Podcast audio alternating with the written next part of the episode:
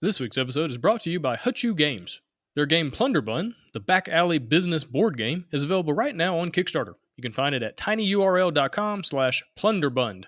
That's P-L-U-N-D-E-R-B-U-N-D. In Plunderbund, you lead a guild striving to dominate the market for illegal goods in the Sprawl, a city rich in history and lawlessness. Through a light deck building mechanism, you will recruit and task a mob of agents, racketeers, and others to build your reputation by extorting merchants and selling your black market goods. Winners and losers are determined by a fun, yet sophisticated, supply and demand mechanic. So check out the Kickstarter for Plunderbund today. Hosting for the Board Game Design Lab podcast is sponsored by Quartermaster Logistics, the leader in crowdfunding fulfillment and warehousing. Check them out at qmlogistics.com. Welcome to the Board Game Design Lab podcast, a proud member of the Dice Tower Network. Each week, we want to bring you an insightful interview on a specific topic in board game design to help you design and create games people love. And now, here's your host, Gabe Barrett. What's up, my friends? Welcome to the Board Game Design Lab. Today, talking about modifications, talking about modding games, modding published games, making them making them simpler, making them more complex. And we're talking to Jesse Zamora. Jesse, welcome to the show. Oh, thank you for having me. I'm very excited to be here. Yeah, man, I'm glad to talk to you. This is a very interesting uh, topic that you pitched to me, and I was like, yeah, that's, that's kind of cool. I, I, see how this uh, could be really interesting to people working on games, especially people who have kids who are probably already doing this and maybe not even thinking about, you know, they're actually improving their game design skills as they mod games and kind of change them around to help their kids or uh, other people in their group, or maybe they've got some uh, friends that have accessibility issues, and so they're modifying games to kind of to, to make those games more accessible and, and and make the games more playable, so to speak. And so I'm really interested to get into this topic, but before we get into it, who are you? What's your bio? How'd you get into game design? All that good stuff. Yeah, yeah. So, um, like you said, my name is Jesse Zamora, and I've been playing games my whole life, as far as I can remember, board games. Uh, but I would say I haven't played modern board games until around 2010. And uh, I say my gateway game was, like many people, the Settlers of Catan, uh, introduced to me by my wife, and uh, really showed me what other types of games are out there. You know, I played games like Life and Monopoly as a kid, and other things like Stratego or Pente, an abstract strategy game, which played a lot of that with my brothers, uh, but didn't really know about Euro games or worker placement, tile placement games until relatively recently, the past eight years. And so uh, that really got me more into board gaming. And my wife and I actually met at a game night. So we play a lot of board games together. We have a good collection. You know, we have friends over to play games quite often. And whenever we have friends over, they always say, if they're usually not gamers, so they'll say, "You have the most interesting games." Like, oh yeah, there's there's a ton of interesting games out there. So uh, with that, I find games that maybe I'll play it and don't necessarily like a certain mechanic or a certain rule is not my favorite, and so I started making modifications, uh, and it just makes it more fun sometimes to make those modifications. But then specifically on one of the topics is making those modifications for kids. So I have a nine year old daughter and a one year old daughter. And when my older daughter was younger, we were playing a lot of basic kids games. And so I wanted to get her more involved in more complex games. So part of it is making modifications to make those simple games more complex so that she'll be able to play other games later. Yeah, that makes sense. So your your entry into game design was really just kind of a practical one of redesigning some games to make them more accessible for for your daughter, and so that and I can also see where as a, as a father of younger kids, where making a game a little more complex makes it more fun for me, right? So not only am I helping yeah, yeah. my kids learn deeper games, but I'm also like not having to sit there and just play a bunch of roll and move, you know, games and like oh this is not a game, this is an activity, and so I feel like yeah. everybody wins in this scenario. But before we really get into more depth, what are we really what are we really talking about when when someone says I'm modding a game, when you're when you know when you have that idea, I'm going to change this game somehow. What what does that mean exactly? Yeah, so for me, a modification is taking, let's say, an already published game and just changing something about it, whether it's the rules, uh, a rule that you don't like, or a limitation that's been given in a rule, and saying we'll probably have more fun if we do it without that rule or change the value. Um, in doing that, or with these simple to complex or complex to simple game changes, adding or removing complete mechanics.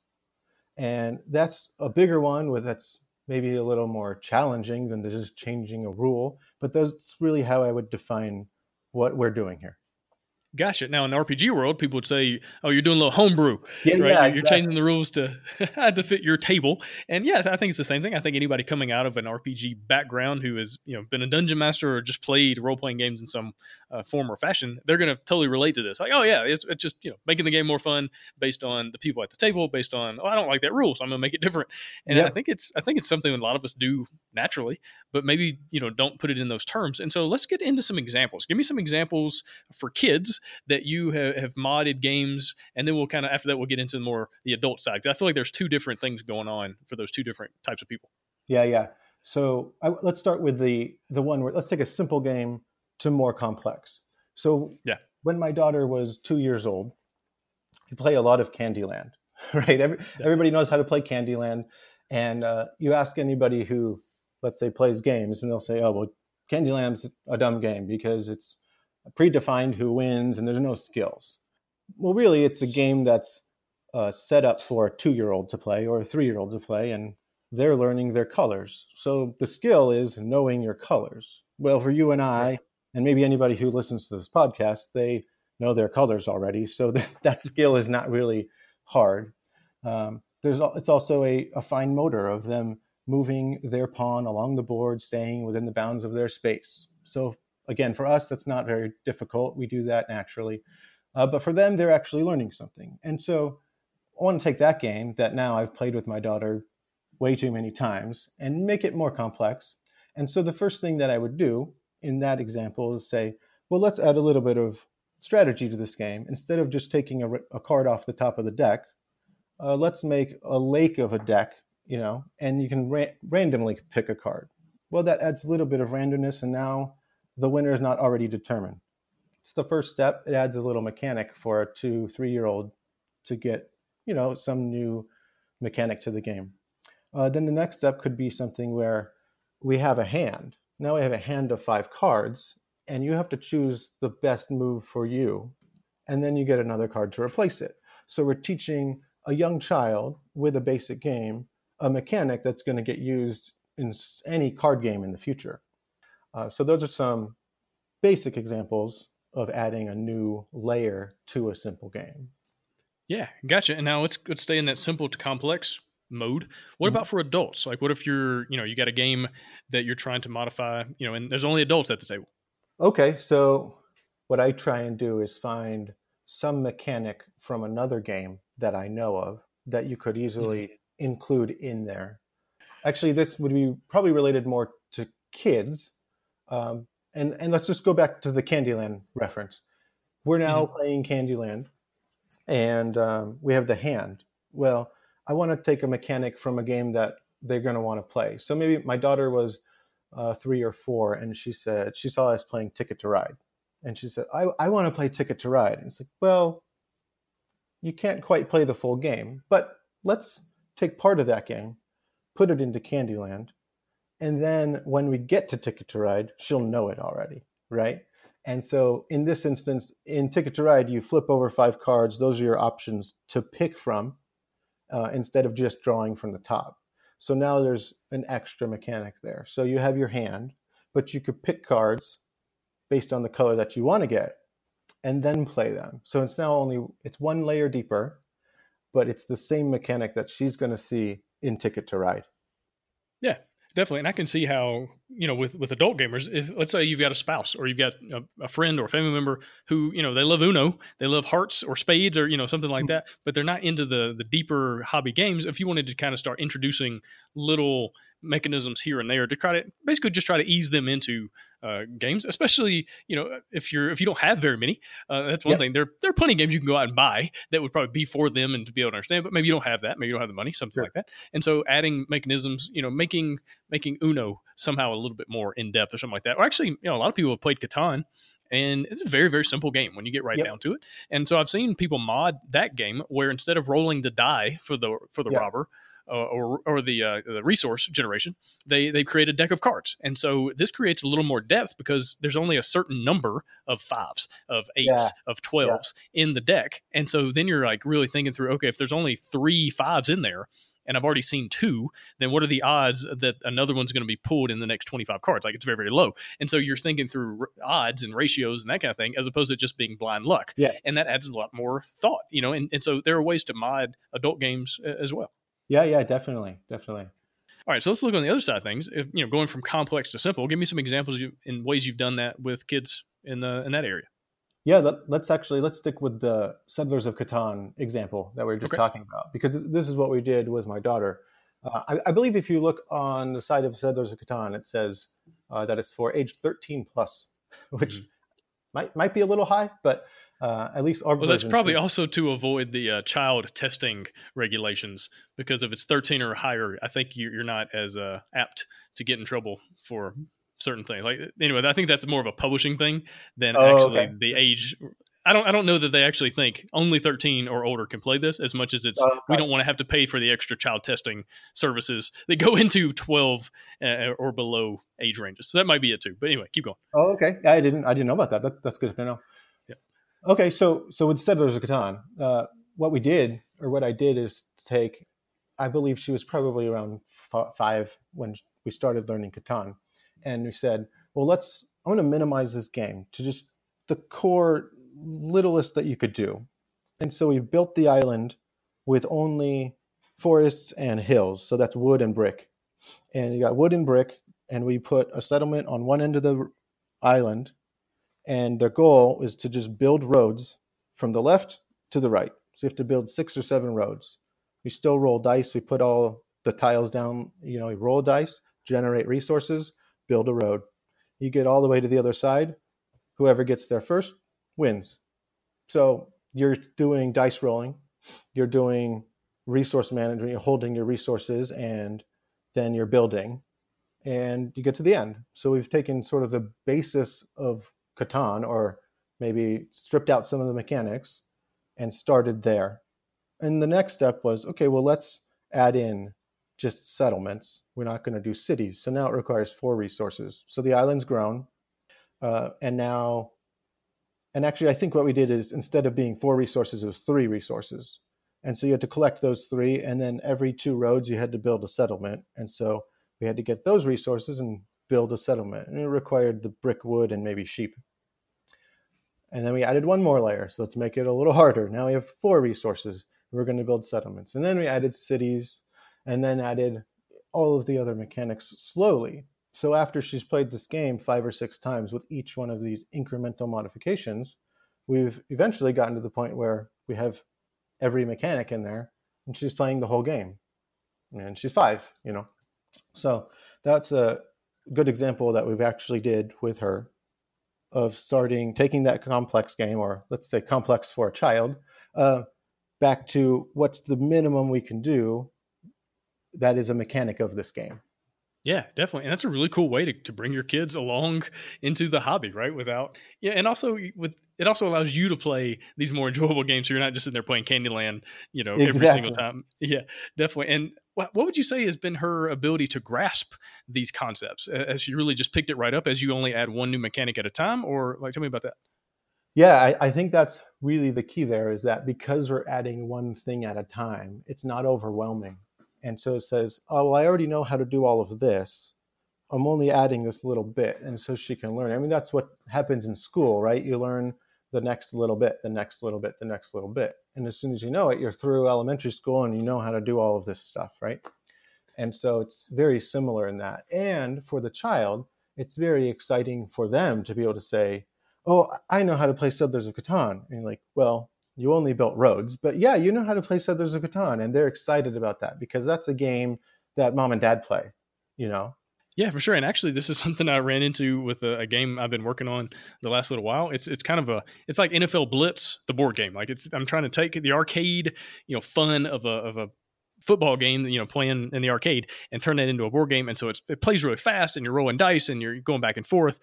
And I've been adding mechanisms one at a time trying to make it a little bit, a little bit more complex, a little bit more than just King of Tokyo. Sure. You know, like ha- add more to it. But what's been really cool is I've added one more mechanism at a time, and then I add a mechanism, do a playtest. Add a mechanism, do a playtest. It's been real obvious when the game gets unfun and what I need to remove. It's like, oh, the game wasn't nearly as fun this time as last time. Let me just take out the one thing I added and go back to the fun stuff, and then let me try something else. And so it's made the made the game design process really easy to figure out like what's making the game fun and what's making it not fun. And so I feel like people can use this same method in their own designs and, make it real easy to pinpoint the the stuff in there that's like, oh, okay, this this broke the game. Okay, this made the game really unbalanced. Okay, this made the game more fun or less fun. And I feel like it's a really cool uh, approach just for design in general. Yeah, yeah, no, that, that's the good point. And I think sometimes people come into design with this grand idea with all of these mechanics that they want to use. Yeah. And it's just so overly complicated to design that because you need to get to that that base. Let's make the base game, which would probably start out boring, but we're going to add stuff to make it fun and not too much to make it boring again or too complex. Yeah, and this is something can't remember who I talked to in the past about this, but um, make sure the core game works before you start adding in like all these special abilities and, and secret uh, objectives and, and, faction powers and asymmetrical abilities and all these things. Make sure the core is fun. Make sure it's enjoyable. That way, the most vanilla play of the game is still fun right? And if you have that as your core, then then you can start adding all this other stuff and making it more complex and giving more decisions and, and more paths to victory and things like that. But just finding that that core, and I think you've done that with with Catan, right? You're saying, hey, the core is resource management and building some things, right? And then you can add more stuff you can build. You can add more resource, uh, resources in there. You add more tiles and different things like that. And I think that's a, a really cool way to do it. Now, another game you mentioned in our conversation before was Chutes and Ladders. So tell me how you've uh, modded that one to make it a little bit more interesting. Yeah, yeah. Okay, so Chutes and Ladders. Oh man, it, I played that game way too much, but uh, I, I, had to. Spoken like a true dad, man. Yeah, yeah. Uh, I had to do something to make it more fun for an adult playing, uh, and so there. I think Chutes and Ladders. It uses a spinner, right? One through 6 mm-hmm. So okay, well, let's use dice. Let's use double dice because we could go further on each turn. uh, but we get the game over one, faster. yeah, yeah, exactly. Um, but but some other ones as as my daughter started to get older uh, we said okay well let's just do a simple thing. Let's switch the chutes and then the ladders. Let's go down the ladders and, and up the chutes. And well it's like a second board basically that you're playing right? Mm-hmm. and so that was one because now they have to think let's go up the slide which don't do that at the park but but do it here. Uh, and then another way was as she started to get even even older and was starting to do more math uh, we could add uh, special rules that says, okay, whenever you land on a space, you know, they're numbered one to a hundred. It will say, well, if you if you land on a space that's divisible by three, uh, you get another turn, you know, or you get to go forward a spot, or uh, some some additional rule that you can add, or uh, maybe when it's divisible by six, you get to do something. So the kid is doing some more math, which I know we've uh, you've talked previously in the past. How do we remove math from games? Uh, but I think that's for us. So when we're teaching a child and uh, we want to get right, a little different. Yeah, yeah, exactly. Um, so so that was a couple ways that that I changed chutes and ladders. Um, just you know, adding special rules so that there's more thinking involved than just spin, roll, you know, roll, count, maybe go up or down, uh, because it's, it's a very basic game. Yeah, definitely. And I can see how uh, it'd be easy for a designer just to start going through all the mass market games that invariably end up on our shelves for various reasons, especially if you're a parent, and start yeah. thinking, okay, how can I make this game more interesting? Right? How can I take Jenga and make it, you know, something a little more in depth than just pulling out a block? And I think there's actually an RPG game that instead of rolling dice, like the the combat or the the skill check system, it uses Jenga blocks. And I don't remember mm-hmm. exactly mm-hmm. how, but they took Jenga and they they basically added more stuff to it, which is really cool. And so yeah. like, the game of life, the game of Monopoly, like there you go, turn Monopoly into like a, a blind bidding bluffing game. You know, you've got these auctions and you're doing all this stuff. I think you, you could do that. And I feel like it'd be a really cool game design exercise, maybe to just start going through games, uh, especially these simple mass market games and adding more to them just to become a better designer, just understand how mechanisms work, what it looks like to, to add and change. Because again, this is something Carla Kopp talked about the game already works. Like you, exactly. you already know the base game works. You might not like it. It might not be a super fun game. It might be really just a glorified activity where you're just rolling a die and moving around a board. But you know it works as millions of people have bought it, and so it is what it is. And just adding on to that foundation. Yeah, yeah, that, that's a great point. I Was, I was going to say the same thing from that same episode that you have that base there. So use that to to hone your design skills, I guess. Yeah, definitely. All right, so we've talked a good bit about the kid side. Any other aspects you've seen in modding games from the adult standpoint? Uh, yeah. So usually when I'm going to make a modification on an adult side, it's as I mentioned earlier that I'm either not having fun or I feel mm. limited mm. in some way, or I just don't like some mechanic within the game. So my first example that I ever remember making a change to a game, uh, I was playing with my older brother. We were living together, and are you familiar with the word game Upwords? Yeah, yeah, it's a good game. Yeah, yeah, I love that game. Great word game, but there are some limitations where you can only stack five tiles high, or right. you can't completely cover a word, or different things like that. So we would start the game and say, okay, we each get one rule change, and then we'll hmm. play that way. And so I'll say maybe there's no limit to how high we can stack. Or we had a fun rule where normally you can only play one word in like a row or column. And we said, well, you can play anywhere on the board as long as your letters make words.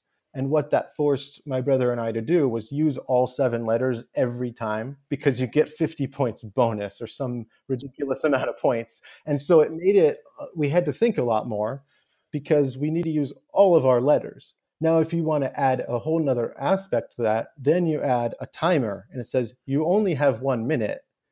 Do what you can in your minute, and then your turn is up. You only get the points that you've played, right? Yeah. Uh, and so that was one the first one that I really remember doing with my brother uh, in making that change, and it made it more fun for us to play. And and I've thought about this a lot as game designers. Like, let's say you're designing your game, and you have some people play test it.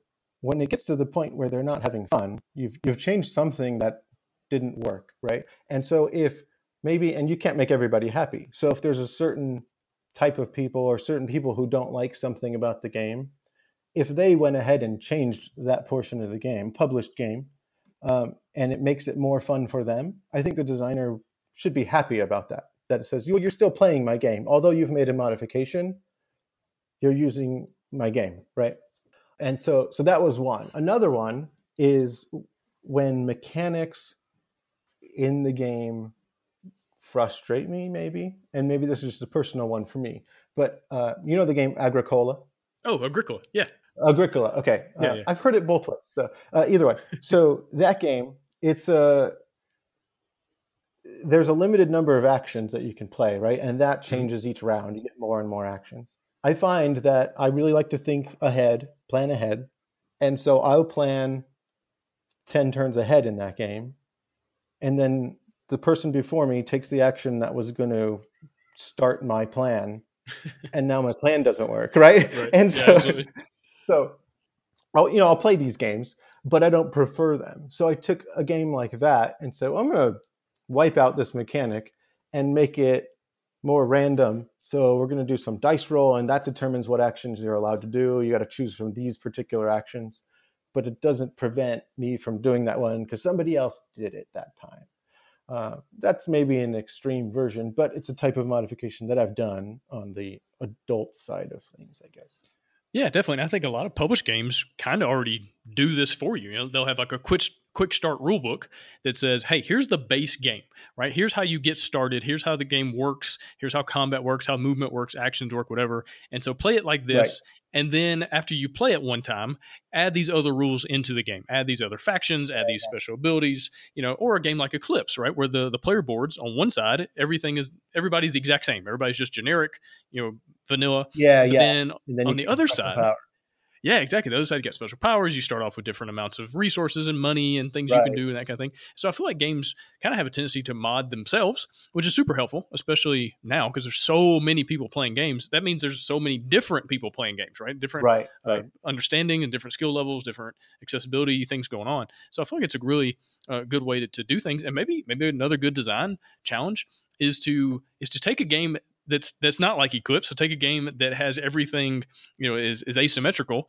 and creating a generic faction or something like that making something that's sure. just the same for everybody just to see what it would look yeah. like right can you can you boil a game down into its essence and take away these special powers and still make a game that's fun and that that's just an interesting uh, design challenge yeah yeah and then you can use that to teach your friends who maybe are coming over and yeah. aren't gamers but you've simplified Definitely. it for that yeah, right, definitely. and and then vice versa. I think I, I know Jamey Stegmaier's talked about this. Carla Kopp, several people is, is, creating expansions for already published games, right? And that's something that you know, if you make a really good one, you could make money. Like you could sell it to the publisher, and they could put it out there into the real world, you know, being sold in stores.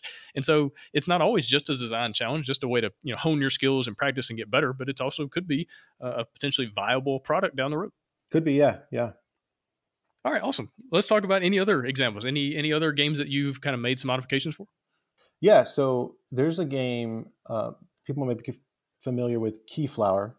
It's a worker placement game. More workers come. There's it's four seasons, and more workers come each season. But you have to use these workers um, to do things, right? And so when I'm going to use a tile or bid, and so when you're going to use a tile, it it takes one worker, and then if somebody else wants to use that tile, it takes two workers. The next one takes three, with a max of six.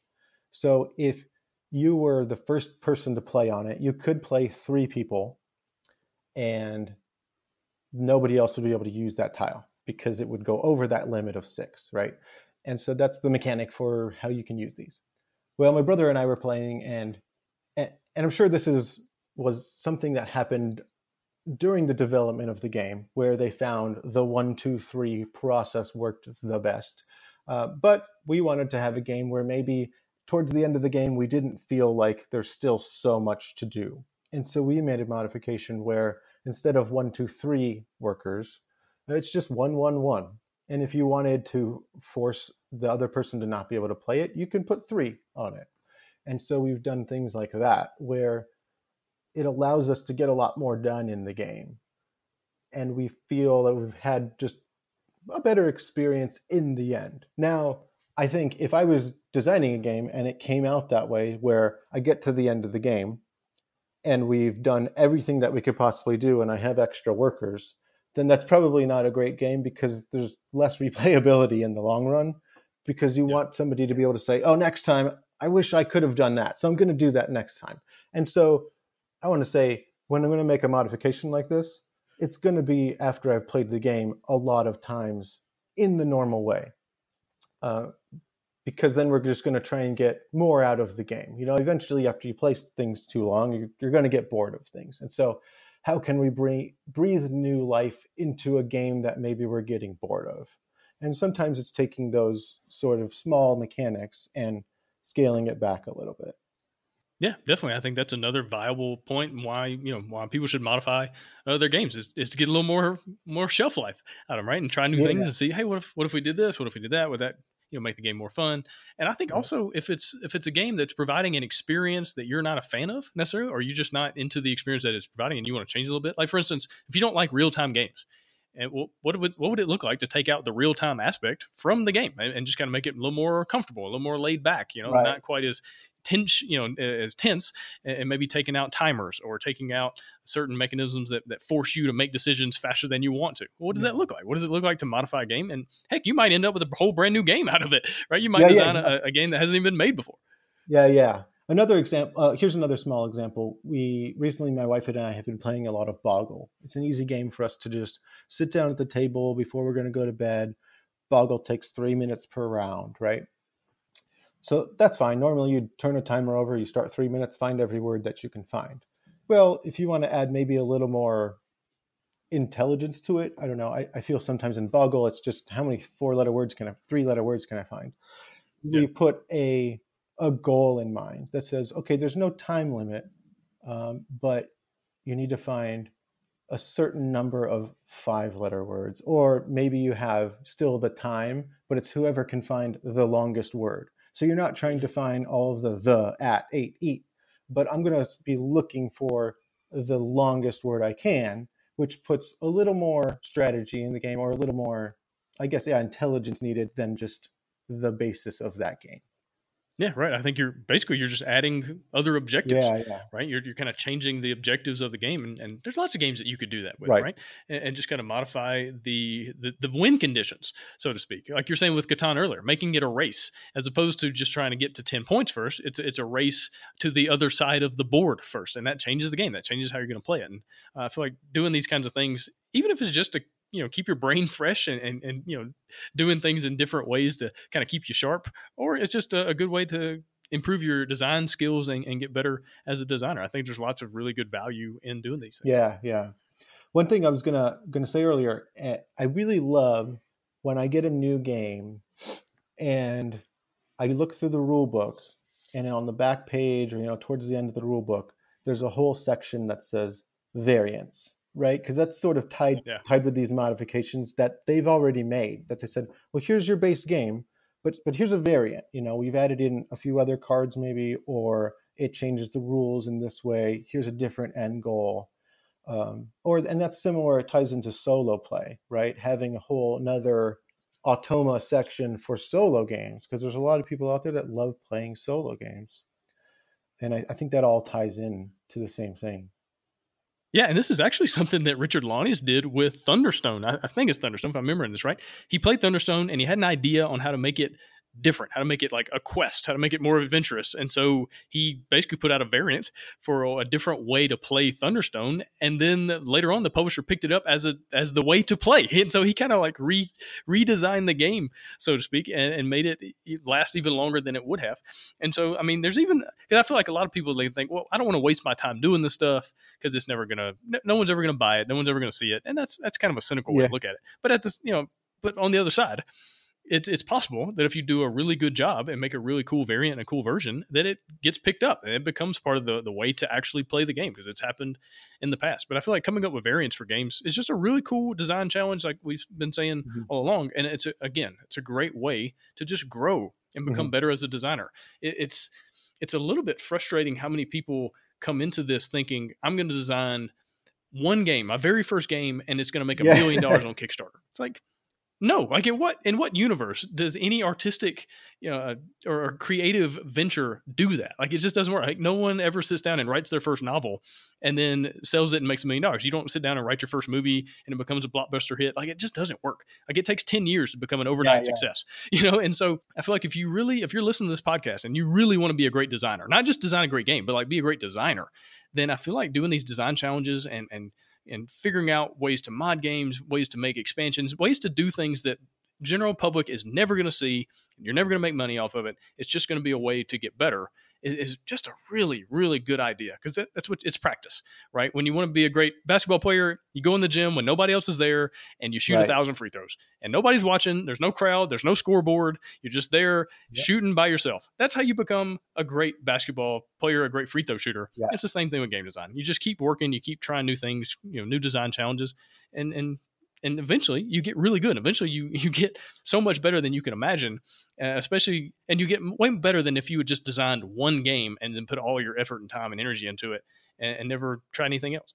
Yeah, yeah, I completely agree. I, I at my day job, let's say I design stuff. It's not games, but they're engineering systems, and we go through the same thing. As I've listened to more and more on this podcast about design and read about game design, I see so many parallels within the way things are designed, within the business of it, and just the iterations that you have to go through. And then we test games, play test. We go through a new iteration, and it's it's like you said, you don't you don't get overnight success. You learn it and you practice, and you get better at it. And so my next project, it'll be easier to do. Yeah, absolutely. And going back again, my, my brain always goes back to football. In in practice, we would practice every scenario the coach could think of that we might be in in a game. Right? We would do all these two minute drills. We do a three minute drill. We do a six minute drill. We would do what do you do when it's third and one and and you need to get the first down, but you've only got you know 14 seconds on the clock. They would they would create all these scenarios that you, you more than likely you're never going to be in in a game. But if you are, you know what to do. And I feel like with art, it's the same thing. Like going through all these different scenarios, all these different uh, creative uh, practice challenges, basically. That way, you learn and you grow and you figure out, oh man, when I do this, this happens. When I do that, this other thing happens. And especially with games and mechanisms and playtesting and all that, like you just you just get a giant uh, array of knowledge that this lives in your brain. And so when problems show up, you oh okay, I know how to fix this. You know, and, and whether it's it's with a broken mechanism or you're trying to retheme a game, whatever, you you've kind of you've been practicing. You already know how to how to go about changing the game or fixing it or doing a new iteration or something like that. Or when other people come to you and they go, "Hey, I've, I've got this problem with my game. What do you think?" You go, "Oh yeah, I had a very similar problem in this other game, and so this is what I did. Maybe you can do it and change it a little bit, do it differently, and so you can help other people as well. Kind of recycling the failure, recycling the knowledge." Yeah, yeah, exactly. That you're example about football made me think of some like a chess master. They go through every scenario of this is how I would react to if the board was laid out this way. If we get into this yep. position, this this is what I would do. Same thing. It's just it's practice. So yeah, definitely. Well, Jesse, yeah. man, it's been really cool having you on the show. Do you have any kind of like closing thoughts or, or advice? Uh, no, just I guess for anybody that's listening that wants to do this, just just try it. And I mean, especially if you have kids and you want to get them into board gaming, then figure out with what games that you have that you can take mechanics from one game and put it to a more simple game to help the children learn those mechanics, which will just make it easier for them later to learn more complex games. That's really my goal was with my daughter, so that when she is the age she is now, I can play any game we have on the you know on our shelf, and she'll be able to play or at least learn it because she's been brought up doing that. Yeah, definitely. And I think it's also a good way to ease your kids into game design. Like if you, you can basically kind of co-design with them and say, Hey, what if we did this? Yeah, yeah. And they kind of give you their feedback. Oh yeah, that'd be kind of cool. And, and they give you ideas too. Oh, Hey dad, what if we did this over here? Like, oh yeah, let's yeah. try that. And they kind of go into that process as well. And I feel like it's a really cool way not only to grow as a designer, but also to have some cool family time if you're doing this with your kids or help bring your friends into gaming if they're not into it right now. You know, kind of ease them in with modding games and that kind of thing. I, I just feel like there's a lot of wins, a lot of value in doing this. Yeah, yeah, and I think with uh, with the kids, if you if you design with a kid, they will come up with ideas that you never would have thought of. Yeah, because absolutely. They're just innocent children. I don't know if that's the right term, but uh, they, yeah, they'll say things and like, I, I never would have thought of that. That's mm-hmm. that, that might work. So. Well, awesome. Well, Jesse, man, really appreciate you coming on the show. Appreciate your time and good luck with modding more games and, and kind of bringing more games to, to light with your kids and, and you know creating these different experiences for them and other people uh, at your table. And good luck with everything else you got going on right now. Yeah, thank you so much for having me. I was really excited to come on, and uh, I hope somebody listening out there can get something positive out of this message. Thanks for listening. Hosting for the Board Game Design Lab podcast is sponsored by Quartermaster Logistics, the leader in crowdfunding fulfillment and warehousing. Check them out at qmlogistics.com and find all sorts of game design resources, bonus material, and chances to win free games at boardgamedesignlab.com. And until next time, keep designing, keep playtesting, and keep creating great games. Did I mention keep playtesting?